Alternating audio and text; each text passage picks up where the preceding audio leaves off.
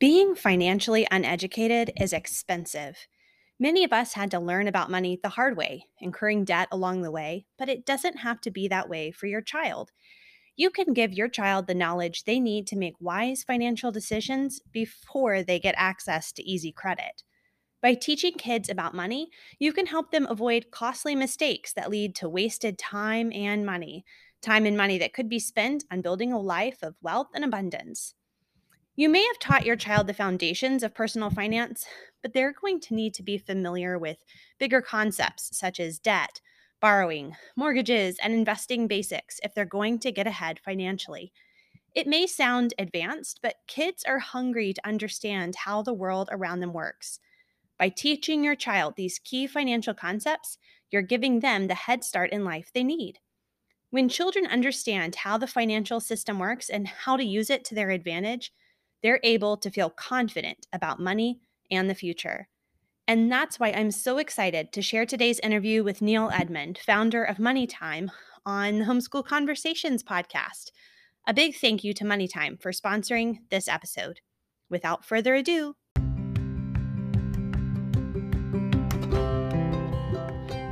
Welcome to Homeschool Conversations with Humility and Doxology, a series of interviews with real life homeschool moms, dads, and other educators on all sorts of topics that affect our lives as homeschool parents. I'm Amy Sloan, a second generation homeschool mom of five, and I am so delighted that you are here. Here on Homeschool Conversations, we'll discuss educational philosophy, family life, and more. Come chat with us.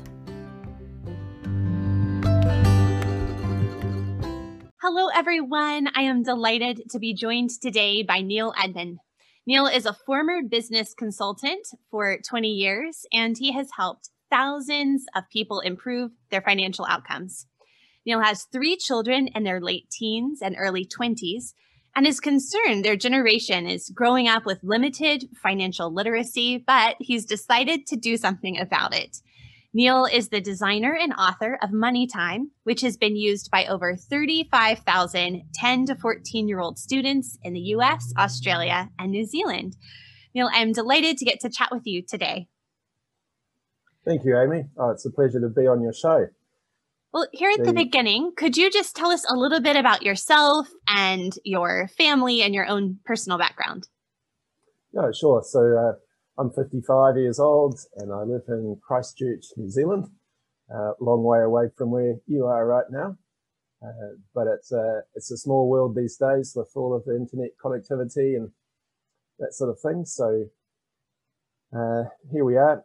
Christchurch, uh, um, you may know, was uh, pretty much leveled in a, in a major earthquake about 10 years ago. We lost 80% of our of the buildings in our central business district, and uh, the city is is gradually being rebuilt. It's, uh, but it's starting to look wonderful. It's a bright new modern city, and uh, we're we're really uh, starting to enjoy being back in the, the modern world again, rather than kicking around in piles of rubble uh, yeah, so it's it's a it's a wonderful place to live. Uh, as you said, I've got I'm married. I've got three kids. They're all at college at the moment, and so uh, Monique and my wife and I we're empty nesters at the moment for the first year, and we're we're kind of enjoying that. We miss the kids, but it's also gives us more opportunity to do things we enjoy doing, like mountain biking and hiking, and going to movies. That's uh, pretty much how I spend my life these days. And what about your own background in the financial world? Sure. So most of my experience in, in finance is just self-taught. Um, I wasn't taught when I was a kid. Um, unfortunately, my father died when I was quite young, and uh, that certainly wasn't my mother's strength. So I learned a lot of the stuff that I know through trial and error, and then uh, got to fill in the gaps through to reading books and listening to podcasts and uh, doing webinars, that sort of thing and that's served me pretty well recently. But uh, like a lot of people, I made some big mistakes early on, uh, and they're mistakes that I needn't have made. And I really didn't want my kids to be making the same mistakes. And I asked them, "What are you being taught at school about financial literacy?" And the answer came back, "What's financial literacy?" They they just literally weren't being taught anything. So I thought, well, gee, you know, we need to do something about this. I'd, I'd had a good run with my consultancy. I'd been doing it for 20 years. Decided I wanted to leave a legacy. And so I thought, great, well, I'll just, I'll just write a program for kids, teach them financial literacy and see how that goes. And four years later, here we are. We're in, in four different countries and lots of kids using it. And it's, uh, yeah, it's, it's been a blast.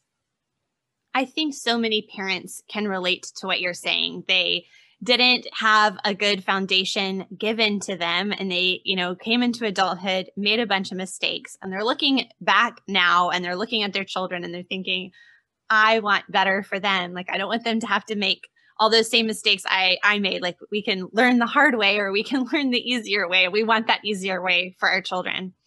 So here at the beginning, I mean, we've kind of touched on it a little bit, but let's go big picture. Why is it important for our children to understand money and finances? Why is financial literacy so important? Well, these days, kids are exposed to a lot of advertising and they're also subject to a lot of peer pressure, which means that they uh, they end up wanting to spend and actually spending a, a lot of their money straight up without any consideration for the, the future or what that might look like. They're growing up in, a, in an age of instant gratification. We as parents tend to want our children to have a better life than what we had. And we don't want them to have to struggle as much as we did. So we tend to give them money more freely than, than perhaps we were as, as youngsters. So they have this expectation of instant gratification, which means they go out and spend, but they end up developing bad spending habits. They spend beyond their means because the money's there. They believe it always will be there. and the, the consequence of that is that they end up building up debt. And that debt can take the forms of uh, credit cards when they get a bit older, personal loans, uh, afterpay, and debt is a real killer when you're starting out. When when kids, we're specifically talking about, uh, I guess, teenage kids here, um, but certainly and what we're trying to do is, is build good habits at this point because once they leave school, if they haven't got good habits and attitudes towards money in place by then, that's when the debt really starts to become a killer. If they're overspending, going into debt, they should be spending that time creating money, building wealth, doing jobs, saving money, and then investing it. They build up their net wealth. So then they're really well placed to buy a house, to um, further their education, to have a family, buy a business. You can't do those sorts of things if you're struggling to pay off debt. The other thing that uh, it has a big impact on obviously is their credit scores. It's going to be very hard for them, or makes it a lot harder for them to do things like buy houses or cars or businesses if they've if their credit score has been affected by their inability to pay off their debts. So it's really important that they have these good attitudes and behaviors early on so that they are in the mode of uh, earning to save and then saving to invest in their early 20s. And this is particularly important in, in this day and age with the cost of housing becoming so rampant. The cost of housing is rapidly outstripping wage growth and it's making it really difficult for young kids to get their own property. So if that's an aspiration, and, uh, for you know most of us it is, then you know, we need to be putting them in a situation or they need to be in a situation where they can actually afford the collateral to buy a house. To be able to do that, they, they shouldn't be in debt. They should actually have been accumulating wealth to achieve that. So what we need to do is teach them how to earn, budget and save so that they can either um, invest in something or they can set up and or buy a, a successful business. This past weekend in the car with my kids, we were talking about you know a, a, certain circumstance and talking about how hard that would be how long it would take to pay off the debt for that kind of purchase or if you were in that situation. And my teen daughter spoke up and she was like, Well, the easiest way is just not to get in debt in the first place. I was like, Yes, I've done something right. That's exactly it. it. That's brilliant. Well done. And I'm a, I'm a really big fan of not letting kids have credit cards. Just if they never start with one, then they, they don't, they'll never have issues with one. You can certainly live life pretty comfortably and effectively and easily without a credit card. So if they can avoid that to start with, then they're off to a good start. So I just wanted to mention to those of you who are watching the video or listening to the audio that Neil has prepared some slides and some really helpful notes. So as you're listening to our conversation, if you're driving or running or cooking dinner and you don't have time to stop right now and take notes, don't worry. You'll be able to access all of this information in the show notes for this episode over at humilityanddoxology.com. So you can just listen and kind of absorb this conversation as we go. Neil, the next question I wanted to ask you was as, as we're talking about young children, let's focus on, you know, sort of those beginning years as we're laying a foundation for financial literacy. What are some practical ways we can begin teaching our children to think you know, wisely about money, even when they're very young. Absolutely. I'll get on to um, what you can do to teach your kids uh, in, in, a bit. But to answer the, the question regarding uh, can we teach young children about money, the answer is yes, absolutely. Uh, the, I guess a, a, question a lot of parents ask me is when? When is the best time to start teaching them? Is it when they start to count? Is it when they start getting uh, an allowance? Is it, excuse me, when they're about to leave school?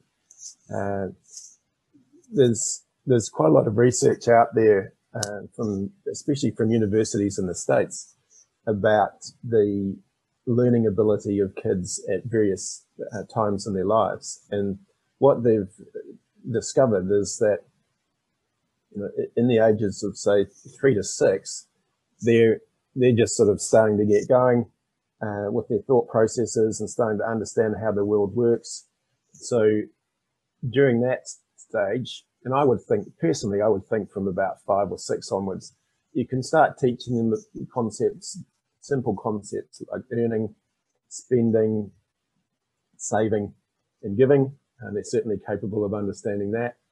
From uh, from six onwards, you can start looking at the, the cause and effect of things. Uh, and some examples of this, uh, items can have a value greater or less than other items. You can talk to them about uh, the, the, fact that people work for money. It just doesn't appear that uh, it has to be earned. Uh, that's a lesson that kids quite often don't get uh, even when they're older. And you can discuss things like needs are not the same as wants. And so uh, they can understand those sort of concepts, sort of ages six to, to 10. Then around about 10 years old, they start to develop more reasoning capability. And I sort of phrase this or think of it in terms of if then. So if I go into debt, then I have to pay it back. Or if I borrow money, I have to pay interest. Or if I do a budget, I can have money left over at the end of the week. Or if I give my details out to somebody on the internet that I shouldn't have, then there are consequences of that. So that all, that all happens around about the age of 10. They, they understand those sorts of things.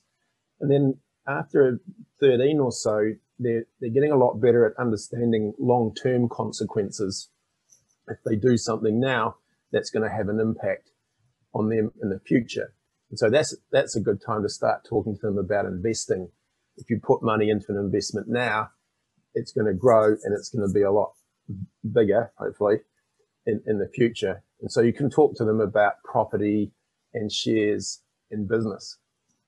So there's quite a, an age range there. We, uh, we've sort of covered ages three through through 13. From a practical standpoint, the ages between 10 and 14 are when they start having a meaningful amount of money of their own through allowances or chores or jobs. uh, or gifts from family, birthday presents, etc. So that's when they're starting to learn the, the purchasing power of money, um, their ability to go out and acquire things that they want. And we think that that's the best age to really be drilling down into some of the, uh, these uh, financial literacy concepts and, and teaching them the, the basics. They're, they're old enough to understand, they're old enough to experience it for themselves. And we think that's the best time to be building good habits and attitudes around money. That's really helpful to kind of hear those different ages and stages of how children are going to be thinking. I have five children, kind of all in each of them in one of those stages. My youngest little guy is six and you know he just loves lego he could he wants lego all the time and he's always you know asking for lego and we always have to remind him well like do you have any money to buy the lego and he got some birthday money and just even that process of sitting down with mom realizing he had a finite amount and he had to choose you know he could only pick one thing. And that lesson of when you choose to use your money in one way you don't have it to use for something else. You know, he he's still learning that. He's still getting that, but that was a good opportunity to kind of practice that with him. Sure, that's um, it's a fun age to be teaching kids this sort of thing, and I think a lot of parents who are engaged with their kids will naturally find this comes quite naturally because it's just normal life. It's just real life experience. You don't, you don't have to be a financial wizard to, to teach them the basics. We all we all know them. We all had to learn them ourselves. So in it, because it's, you can relate it to everyday experiences. Um, you're going grocery shopping, get to um, go and buy some clothes or you do some on activities that you're naturally doing anyway. And so you can just develop a conversation with them, just include them in the experience and they, they pick up stuff they're, they're like sponges, as you know. So they just pick up it up as you go along, and it's, it's not actually that hard to teach them the basics from from quite an early. Uh, Neil, what are some other practical ways that we can be teaching these concepts to our children? That, that's a great question. I mean, I, I think the first thing that uh, you should look to do, or parents should look to do, is pay your child an allowance. And I know that's uh, controversial for some people, but um, just hear me out on this. If, if, kids can earn money when they're younger, they they learn the value of money and they learn the value of work. So if they're having to do something to earn the money, they understand that that's how the world goes round. If they're just given the money, then they develop the expectation, and that's what's always going to happen. The, the money will just be there if they ask. So if you can get them understanding that the value of work and the value of money early on, then I think that's a really good start. Where it gets a little bit more interesting is what you pay them for. So I break this down into chores versus jobs. Chores are things that happen on a, on an everyday basis. The, the trash needs to be taken out. The dishes need to be washed the laundry needs to be folded. To me, they're, they're everyday activities that need to happen for the household to function. And I personally believe that those sorts of things should be done just as a matter of course. They're part of a family. They need to contribute as part of their family. They're doing it for love. Where they can earn money is if you give them different jobs to do. And these are more one-off activities, like they might need to um, clean out the garage or or um, scrub the pool cover or clean the windows or tidy up the attic. Just something, a specific job that they can get paid for and you can pay them on an hourly rate. And we'll, I'll talk about how much in a, in a minute. And that, then they, so then they understand the um, ability of to, to earn money according to how much time they spend working on something, or you can just pay them a lump sum. And so they understand that, okay, if I do this particular job, I'm going to get paid X amount of money. So this really helps them get into the mindset of uh, they can create value by putting in some effort. How much should you pay them? Well, it, uh, it really boils down to how much you can afford and what sort of messages you want to send them about their earning capacity. I think a good starting point is just pay them for their age. We started off uh, when our kids were five, and so we paid them five dollars.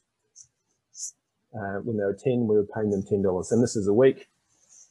I think it's really important that if you're paying your kids for, for jobs, pay them cash so that it's tangible.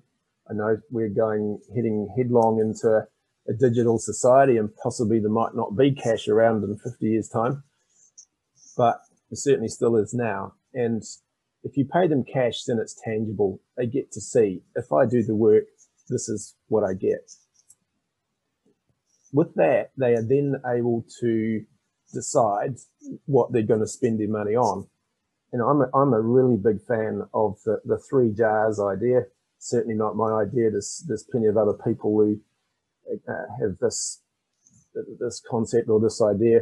The three jars are spend, save, and give. And so they can put their money into any one of those or all three of those jars. I personally think it's really important that you don't decide for them what they, which jar they put their money in. So they might put it all in spend. That's fine. That's their decision. They earned the money. However, they, you, you teach them that there are consequences of that. So if they spend all their money, they don't have any money saved. So if they want something in the future, something that's going to cost more than what they've earned in that particular week, they're not going to be able to get it. We want to teach them about the benefits of giving it often feels a lot better to give money away to someone else who is in a who, who needs the money more than they do. The the love they can feel from do that doing that and the um, sense of uh, community, um, the, the, the sense of giving, the the that's so powerful, and and the, the the feelings, the positive feelings they can get from that can be so much more powerful than spending money on themselves. So they need to need to learn that if they don't uh, have money or say put away money to give to other people, they're going to be missing out on that. So you don't decide for them what they're going to spend their money on. However, you do agree who is going to pay for what. So if you're paying them an allowance, you need to decide are you still going to be buying them ice creams when they go to the movies? Are you still going to be paying for them to go to the movies? Are you going to buy them their clothes or are they going to buy their own clothes?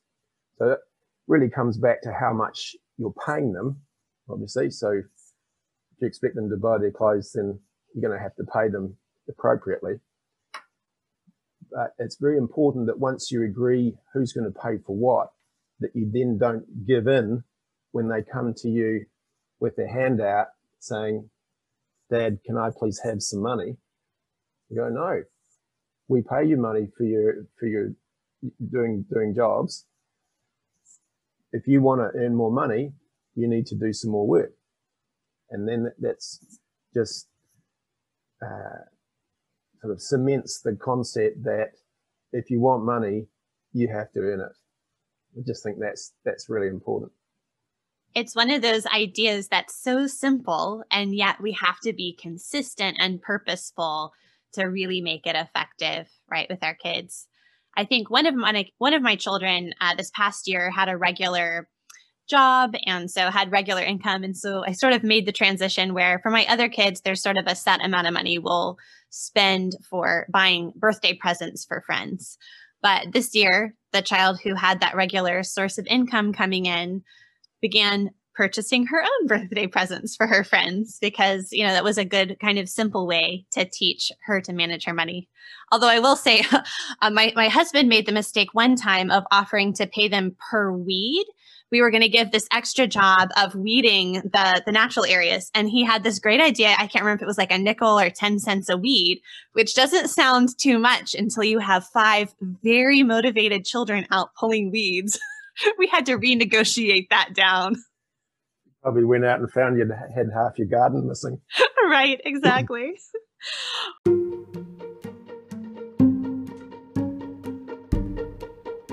Money Time will teach your child all the things you wish you had been taught about money. Don't miss your chance to get 25% off annual memberships of this great resource in the Money Time Summer Sale. It is definitely worth investigating for homeschool families looking for a financial literacy course for their tweens and teens. Well, we've talked a little bit already about the allowance and teaching our children to manage their money. So we can do that even when they're younger. And then they get into the teen years. You know, I have teens who I'm just seeing how close it is to the time when they're going to leave home, hopefully be fully functioning members of society, and they're going to start getting all those pesky credit card applications in the mail. And we want to set them up for success. So, what are the most important financial topics they need to understand before they leave home? That's a really good question, Amy, and that's one that I've had to consider uh, recently with my own kids. They've all they're all currently, or just this year, they're all out of, uh, they're not living at home. So uh, that was very much on my mind. What sort of things do they need to know right now, now that they're starting to go out and live their own lives? Uh, as I mentioned earlier on, I think teaching them about debt and the perils of debt is really, really important. And debt can be good. and debt's fine if you're borrowing money to uh, acquire something of value. So if you're purchasing something like a house or uh, some furniture or uh, something that has a that has value that can be sold if everything turns to custard, that's fine. Uh, you've got something tangible for the money.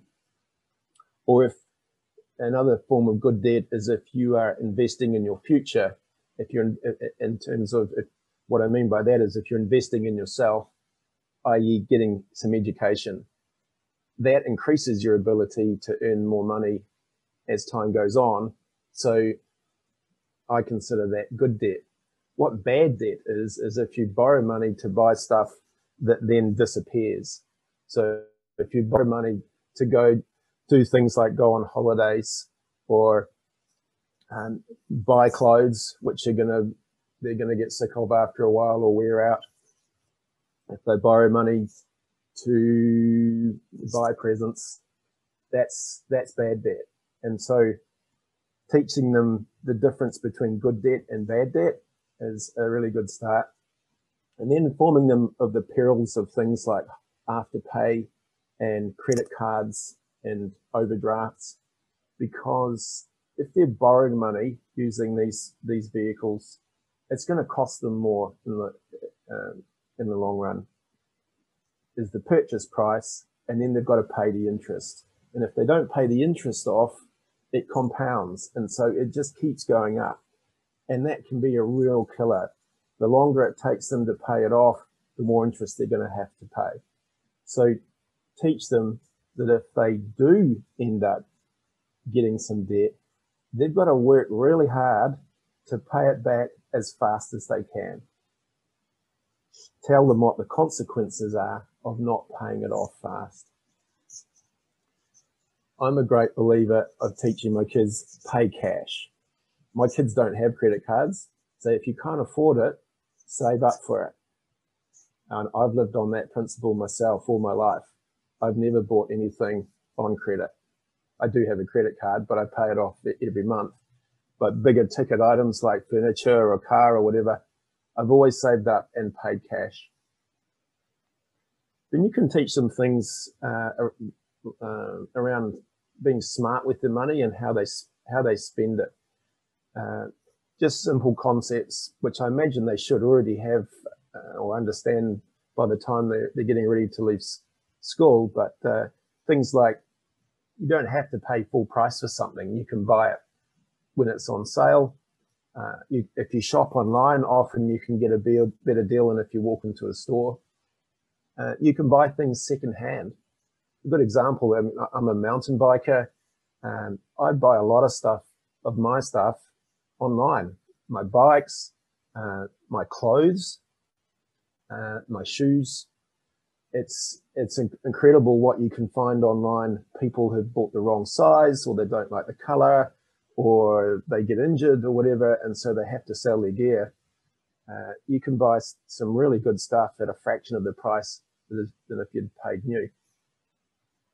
So a really simple thing that you can do, uh, perhaps even you know, well, before they're teenagers, is is take them shopping, take them grocery shopping with you, and then just think out aloud. You know, if I buy these beans, that's going to cost me 50 cents more than these beans. What's the trade off? Why, why is the first can of beans 50 cents more? Is it going to, am I going to get 50 cents more enjoyment out of this or satisfaction? Well, maybe, maybe not. But there's a, there's a trade off, that whole cost value uh, exercise. But if you're thinking out loud as you're making a purchase decision, then that helps the child start developing that sort of um, reasoning and decision making themselves. You have to take a deep breath, especially if you're taking more than one child. Uh, it can get a bit get be a bit messy if you're taking a, a bunch of um, young kids shopping, but uh, maybe take your partner with you for support. Uh, so another good thing you can teach them is uh, how much collateral they're going to need to buy a house. So I, I, think it's really important that you talk to kids in about real the real value of things. So in the future, if you want to buy a house, you're going to have to put you may have to put you know a hundred thousand dollars down as collateral and they're going to look at you and go, that's just obscene. How on earth am I going to get $100,000? Well, you're going to have to earn it and you're going to have to uh, and save it. Okay. Um, is that even possible? And the answer is yes, of course it's possible. You just have to have a plan. And okay, if I earn X amount a week, I'm going to put this amount aside. If I do that for X number of years, I can get to hundred thousand. So it's uh, teaching them that big value purchases are possible if they have a plan. And if they have an understanding of the real value of things, that's going to make the plan a lot more realistic uh, for them. I, I, don't believe in trying to hide from them the real value of things. I, um, I actually sat down with my son when he left uh, left home, and we went through a life budget say, well, if you want to buy a house, this is how much collateral you're going to need. If you want to have a family, this is approximately how much it's going to cost you to um, per child uh, um, over a period of time, you know, per year, and then entirety. Um, if you want to go and travel around Europe for three months backpacking, this is how much it's going to cost. And these are all sort of back of the envelope calculations. They don't have to be you know, down to the cent, but it just gives them a good sense of, well, gee, you know, I shouldn't be mucking around now with my money. If I re- if I want to do these sort of things when I'm a bit older, I'm going to have to knuckle down and earn some money. And I think that was quite a, a really helpful lesson for him because he was not really in that space. He was just having a good time, young fellow, first year out of school, first year away from home, uh, having a wonderful time and not really thinking too much ahead into the future. And so we, we sat down and did that exercise with him. And uh, he was so grateful for that because he could just see if he carried on at what he was doing, he was going to get to, into his mid to late 20s and he would have nothing to show for uh, then. And that was going to take him a lot longer to get to where he wanted to be. That is really helpful. I'm glad you were able to have that conversation with him. I think, you know, we can probably look back at ourselves and make, you know, being thoughtless and, or not, you know, not irresponsible on purpose, but just not thinking of those long term ideas. And so to be able to sit down and, and kind of help and mentor our, our own children in that way is, is such a powerful gift we can give them. It, it sure is. I've got another, one more thing, Amy. Um, if they're leaving home think it's really important that they understand how to put a resume together and and how the job application process works, i.e., how, to write a cover letter, because that's going to the job they get is has a big influence over their earning ability. And so if they can write a good resume and they can write a good cover letter, they're much more likely to get a good job that pays that pays well uh, or pays better than than a, a, not so good job. So just understanding that simple process of, resume and job application can can make a big difference too. Yeah, and I could see that being something we forget about because we're just sort of thinking about like the cost of things, and we forget the other side of the financial equation is upping your income and learning how to do a resume, apply for a job, that kind of thing is going to be a really important uh, important tool for them to have as well. You know, I know that a lot of parents feel really inadequate in this area, maybe because they feel like, well, I don't really know what I'm talking about, or I've made a lot of mistakes, or I was never taught. So, or maybe for whatever reason, like talking about money feels awkward to them. Um, I don't really feel awkward talking about most things. I love to talk. So that hasn't been an issue with my kids and me, but um, I know that can be. I've talked to parents for whom that is just really awkward. So, what are some tips you would give for parents who either feel awkward or inadequate? Sure. Um, I'll just uh, touch on some of the reasons why parents do feel uh, awkward about talking about money, because this is something that most parents experience. And I just want to let them know that it's quite normal. It's, it's very prevalent. Uh, they're certainly not alone. Uh, because most parents had to learn about money through trial and error. Uh, we weren't taught about it when we were kids. We've had to learn the hard way. Um, we've all made mistakes, and we're we're we're afraid to appear foolish in front of our kids. You know, they're expecting us to have our act together, and you know, within a couple of years, we'll all have enough money to go on SpaceX flights and or at least by the, the latest pair of Air Jordans. And so they're looking at us thinking, well, why, you know, why aren't we doing that? You know, if you'd had your act together, then we would have been able to do this. And you sort of have to admit, well, you know, we made some decisions early on that we perhaps weren't quite so good decisions, or we didn't do things that we could have. So we're just afraid that we're going to appear foolish. And we're also afraid that we're not, we're not going to be giving the best advice. We're not sure that we have all the correct answers. Uh, often we're embarrassed to admit that we don't have all the answers. Uh, sometimes we think we don't know enough to be able to teach it properly. And then, and then to cap it all off, there's this nagging doubt that they're going to listen to us anyway. yes. so, so you know, there's there's a whole myriad of reasons why why parents, or some, many parents find it hard to talk to about money to their kids. So just want to say, don't worry about that. You are absolutely not alone. It's quite normal. Uh, but in actual fact, it's not that hard. And uh, so here are some, some conversations or things that you can have or do to, to teach your kids about money. Just, just simply have conversations with them about money. Um, admit that you've made mistakes. Talk about some of your mistakes. I mean, why let or have them go through the same experience to learn the same lesson? Why not share with them your mistakes? I have, uh, uh, we've had full ownership of our house for, uh, gee, you know, 15 years but we've never done anything with the equity in the house. We could have gone off and borrowed money and bought another house, but we didn't. If we'd done that 15 years ago, we could have had three houses by now, three investment properties. But I didn't do that. I didn't know I didn't know how to do that. I didn't think I could. I just thought that was something that other people did. Uh, so that was a mistake that I've made. Um, I've had to admit to my kids that I don't have all the answers. Uh, I have learned an awful lot about, uh, through the process of creating Money Time. I've learned a lot about uh, money management and personal finance stuff that I didn't know before. But I have to admit to my kids, you know, before I did Money Time, I didn't know much more than they did. So the first thing I think you can do is just make it fun. You know, games like Monopoly or Risk,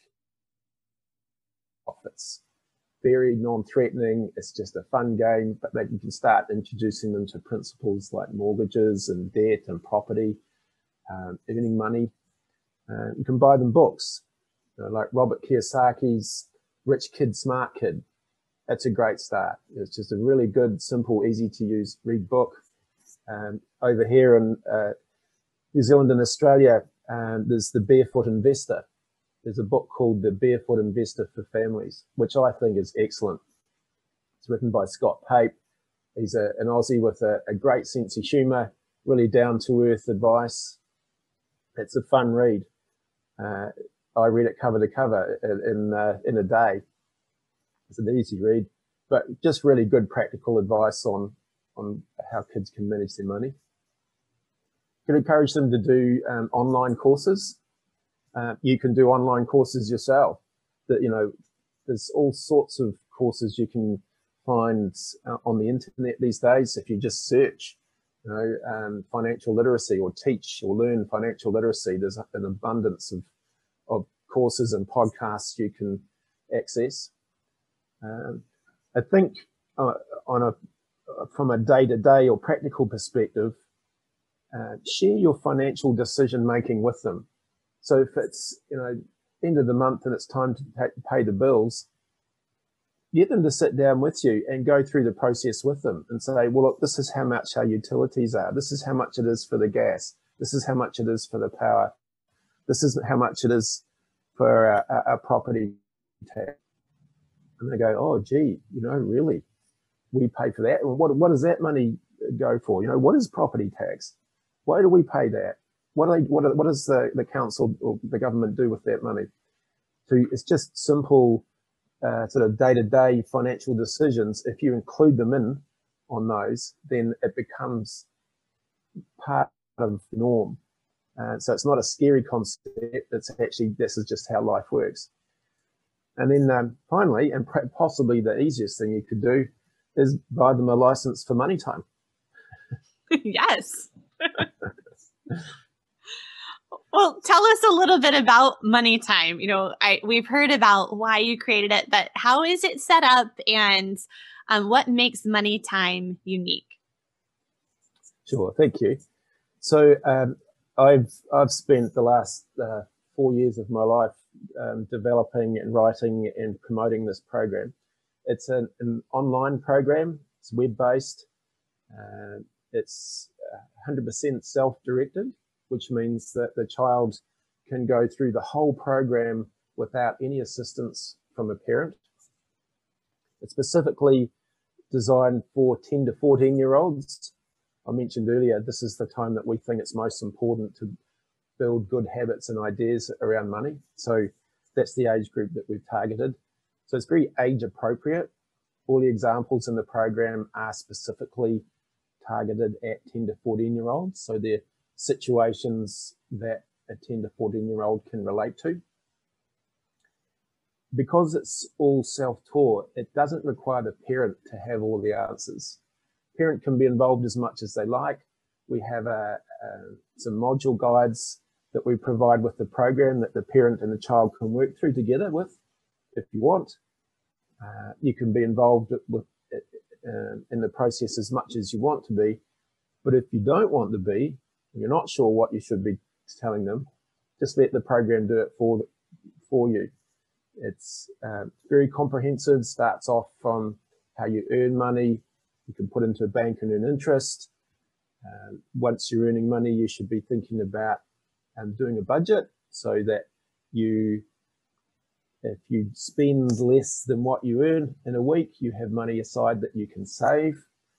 And then we talk about how to make good purchase decisions, we talk about different ways of banking and paying for things. Uh, we then get into what they can do with their money once they've saved it. And that gets into, we talk about buying property, the, the process for buying property, what it's going to cost them. We talk about collateral and, uh, sorry, um, down payments, and we talk about interest and paying off mortgages. We go into, uh, then we go into investing.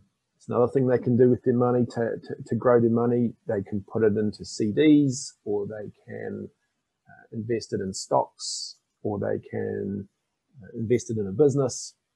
We talk about the different rates of return for each of those investments and the risk involved with those. It sounds like it might be sort of perhaps over the head of, say, a 10 year old. And, but what I've done is sat down and, and assumed that they have zero knowledge to start with. And so I've explained it in really simple terms, what these things are and what it means. And it's amazing how much the kids absorb this information and, and they are able to understand it. We do regular testing throughout the program and on average, students gain a 43% increase in knowledge across the whole program. So we know that we've, we've, we've nailed it in terms of age appropriateness and putting things in a way that the, the kids can understand. So two of the two of the key principles or ideas that we promote within the program are that having money is a good thing. A lot of people or some people have uh, have issues around uh, wealth and uh, for some it has negative connotations having too much money or having lots of money. Well, we don't agree with that. We think that having money is a good thing because it gives you choices, choices to do things for yourself, uh, for your family, uh, for your community, and for your church. So if you have money, then you have options. You have opportunities to, to do good things with it. Secondly, we teach them the basic principle that you budget to save and then you save to invest. That's the approach that everybody should be taking with their money if they want to improve their net wealth. And in the program, we show them how they do that, how they can do that. It's really simple. It's also a lot of fun because we've gamified it. It's not just a bunch of lessons. It's, we've gamified it. So they, uh, they have an avatar. They can go shopping for their avatar in different shops. The shops unlock as they go up through the, the levels, different levels of the program. They can donate money to charity and they can win generosity medals for doing that. They can transfer their money into a savings account and an interest, or they can invest it. And there's half a dozen investments that unlock as they go up through the program. They can invest in their education and get a better paying job. They can invest in CDs, stocks, property, and collectibles. These are things like antiques. Uh, we just threw that threw that in for a bit of fun.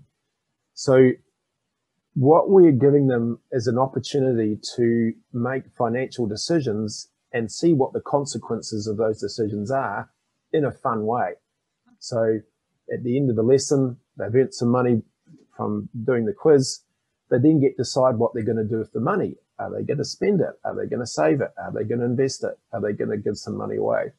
So these are the decisions they're going to be having to make as an adult or as soon as they have any really real meaningful money of their own, these are the decisions that they're going to be, have to be making.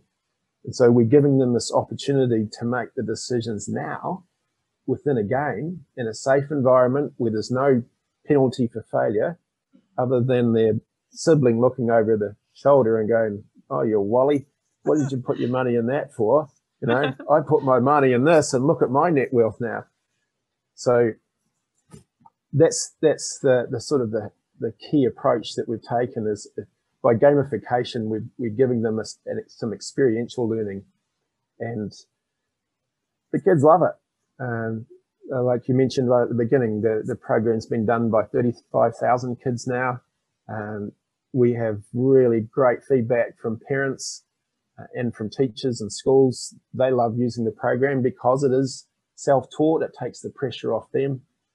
And um, yeah, so we're just absolutely delighted with, with how it's going and the, and the results it's getting. Well, I think that money time would definitely be such a great part of a homeschool family's weekly schedule. I got a chance to to look at it and do some of the first lessons, kind of looking over my 10-year-old daughter's shoulders. And one of the things I really loved about it was that it started so simply so that even you know, when she took the there was like a pre-test kind of to see what you knew already and what you didn't know. And um you know, seeing things like, oh, I guess I thought you knew that, but you know, I guess you didn't. But to from the very beginning, you know, easing you in, but then the later lessons are talking about like important things. Not it doesn't just stay kind of at a low child level. Like I felt like it was going to give some real depth to to the lessons. And then I also really appreciated that perspective on money as being something that gives you choices, that gives you freedom. It's not just about like accumulation so you can go buy stuff or um, it's really about that freedom that it gives you to to choose things about your time, uh, to choose the way you spend and give and save and all those things. So I think that's a really just a good foundational perspective to have. And I don't know, I think parents might find themselves learning a lot too as they as they watch their kids. well, I'm sure they do. In fact, a lot of parents have said to me, "Gee, can I do it?" yeah. Sure. yeah, which of course they can. Uh, That's great. It's, it's interesting the, the the thing about starting right at the very beginning, assuming that the kids don't know anything. When I first wrote the first three modules. I tested them out on, on some kids at a school and I was really surprised at how little they knew. Like I assumed that they knew, they'd know the difference between a checking account and a savings account. I assumed that they'd know what interest was. No, they don't. They didn't. These were 10 year olds.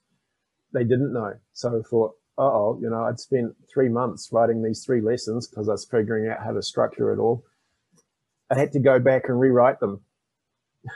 Wow. so, uh, but that paid dividends because I could see then from my testing from then on, I sat with, I did 121 one-on-one sessions with kids in the school, half an hour each, going through the program, seeing what they enjoyed, seeing what they understood, watching their body language. You know, they get onto a screen and start scratching their head, or did they smile, or did they laugh?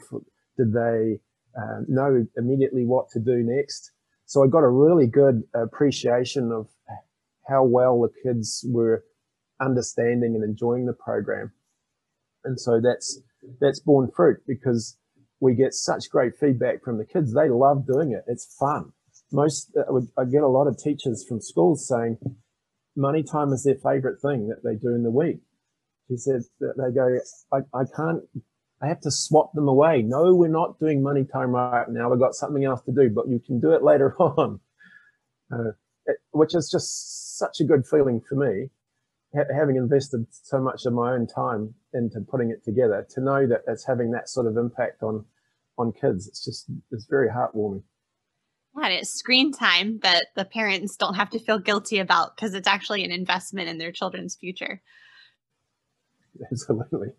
Yeah. Um, if anyone is listening within the first couple months of this podcast episode publishing, I did want to let you know that Money Time is running a 25% off discount on their annual membership.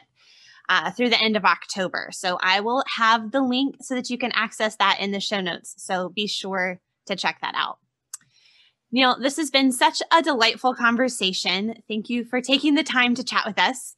Here at the end, I'm going to ask you the question I've been asking all of my guests this uh, this season, and that is just, what are you personally reading lately? well, uh, Amy, I'm reading a book called The Dice Man by Luke Rhinehart, and it's a book about a an American psychiatrist who's in his 40s and he's bored with life, and he decides to spice it up by throwing a dice every time he has to make a decision. And that leads to some really interesting consequences because he doesn't hold back on the sort of things that he's going to decide about. And he, it's, it's kind of like he's spiraling down into madness with this, but he also seems very lucid at the same time with his rationalizing. He, he, it's in first person and you sort of follow him on this journey. Is he quietly going insane or is this just a very rational experiment that he is taking to the extreme? It's a fascinating book. It's extraordinarily well written. It sounds like it would make you ask a lot of deep questions and kind of twist your mind up a little. It really does. It has you starting to wonder about some of the conventions that we live with and the norms and the expectations that society puts on us. If you if you shed all of those, how would your life be? Yes, it's a, it does ask some quite probing questions, or you find yourself asking yourself some pretty probing questions. What would I do? Would I be prepared to do that? Mm. The answer is no in most cases. yes, seriously, I was going to say. I don't know. I'd have to be in a real healthy, uh, real healthy mentally state to read a book like that. yep. Neil, thank you so much. Um, those who are listening or watching, be sure to check out the show notes where I will have links to the things that Neil and I have chatted about. Um, you can find all of the links as well as the slides that Neil prepared over in the show notes as well at humilityanddoxology.com. Thanks, Neil. Have a wonderful rest of your day. Thank you, Amy. It's been a pleasure.